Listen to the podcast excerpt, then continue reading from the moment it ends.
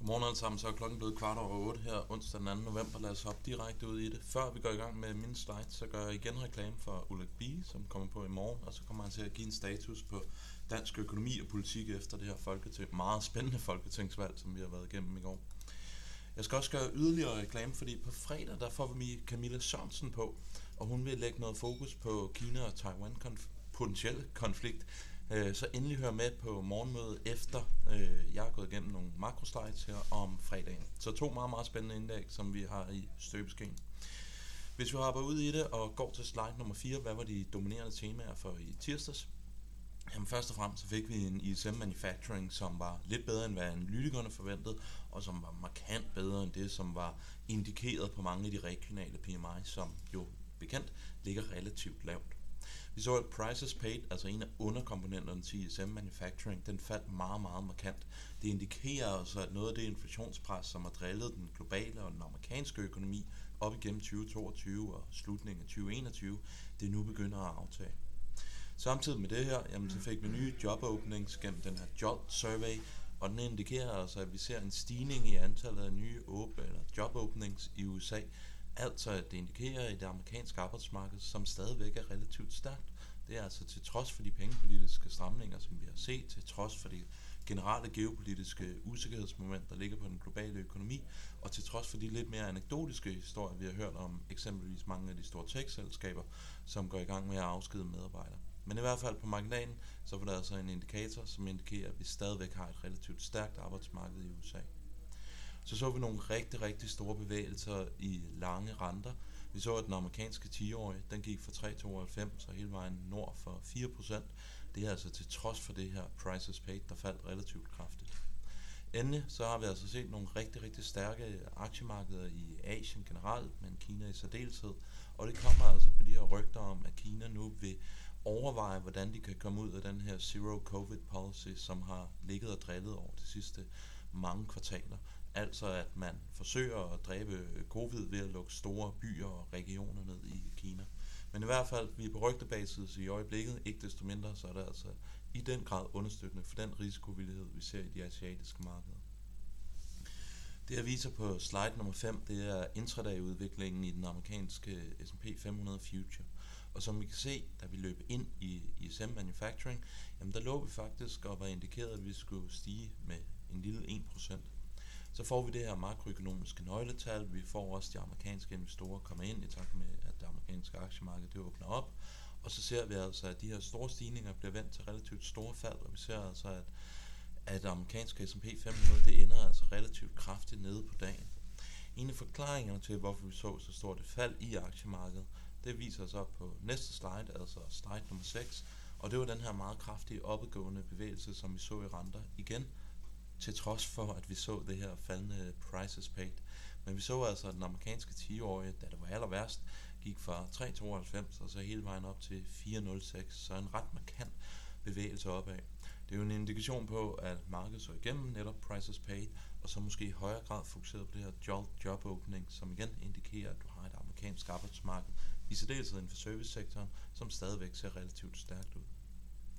Hopper vi til slide nummer 7, jamen der viser udviklingen i det aggregerede ISM Manufacturing Index holdt op mod forventningerne. Og forventningerne, det er de røde kugler.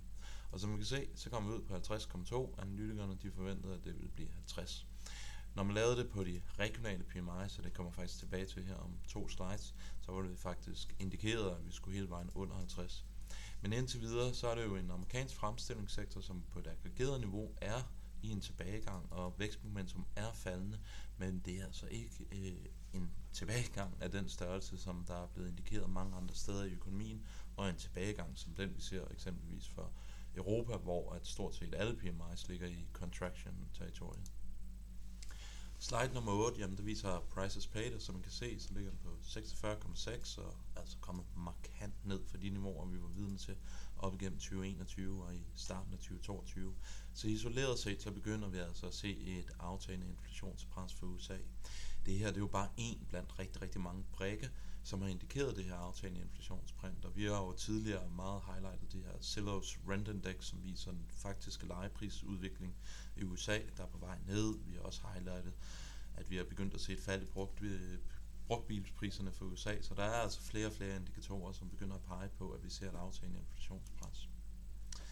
Det jeg så viser på slide nummer 9, det er den her regression af mange af de regionale PMI's, altså for Dallas, for Fed, for Chicago, for New York-området, holdt op imod ISM Manufacturing. Og tog du bare alle de regionale PMI's, og så sagde, hvad indikerer det, at ISM skulle ligge i, jamen så ville det være 47,3. Nu kom den så ud i 50,2 og ligger altså markant bedre.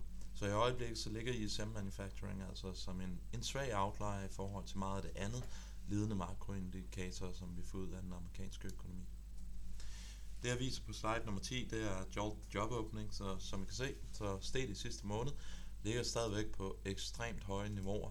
Vi er dog lidt ned i forhold til de topniveauer, som vi satte her i starten af 2022. Men ikke desto mindre, så er det altså et amerikansk arbejdsmarked, som stadigvæk ser relativt stærkt ud.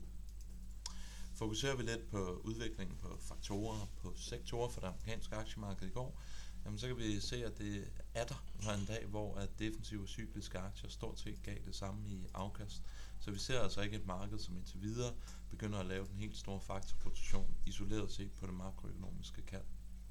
Fordi renter steg muligvis, jamen så så vi, at growth-aktier der underperformede relativt øh, kraftigt value-aktier.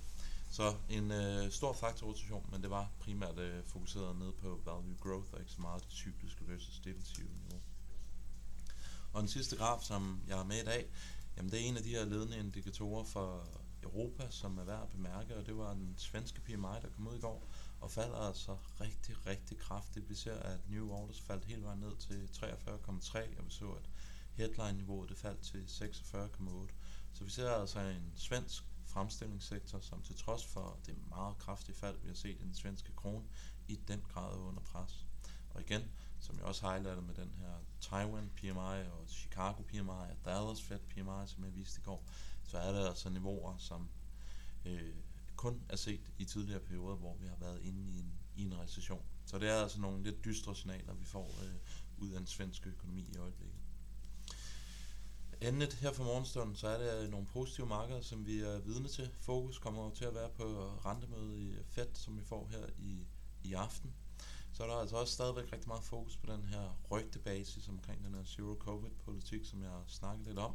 Og lidt i forlængelse af det, så synes jeg, det er interessant at se, at Foxconn er gået i gang med at lukke noget produktion ned, i takt med, at hele deres område er blevet lukket ned, grundet netop zero-covid-politikken, og det påvirker jo øh, blandt andet produktionen af Apple-telefoner. Det er jo Foxconn, der er den main leverandøren af øh, Apple-telefoner.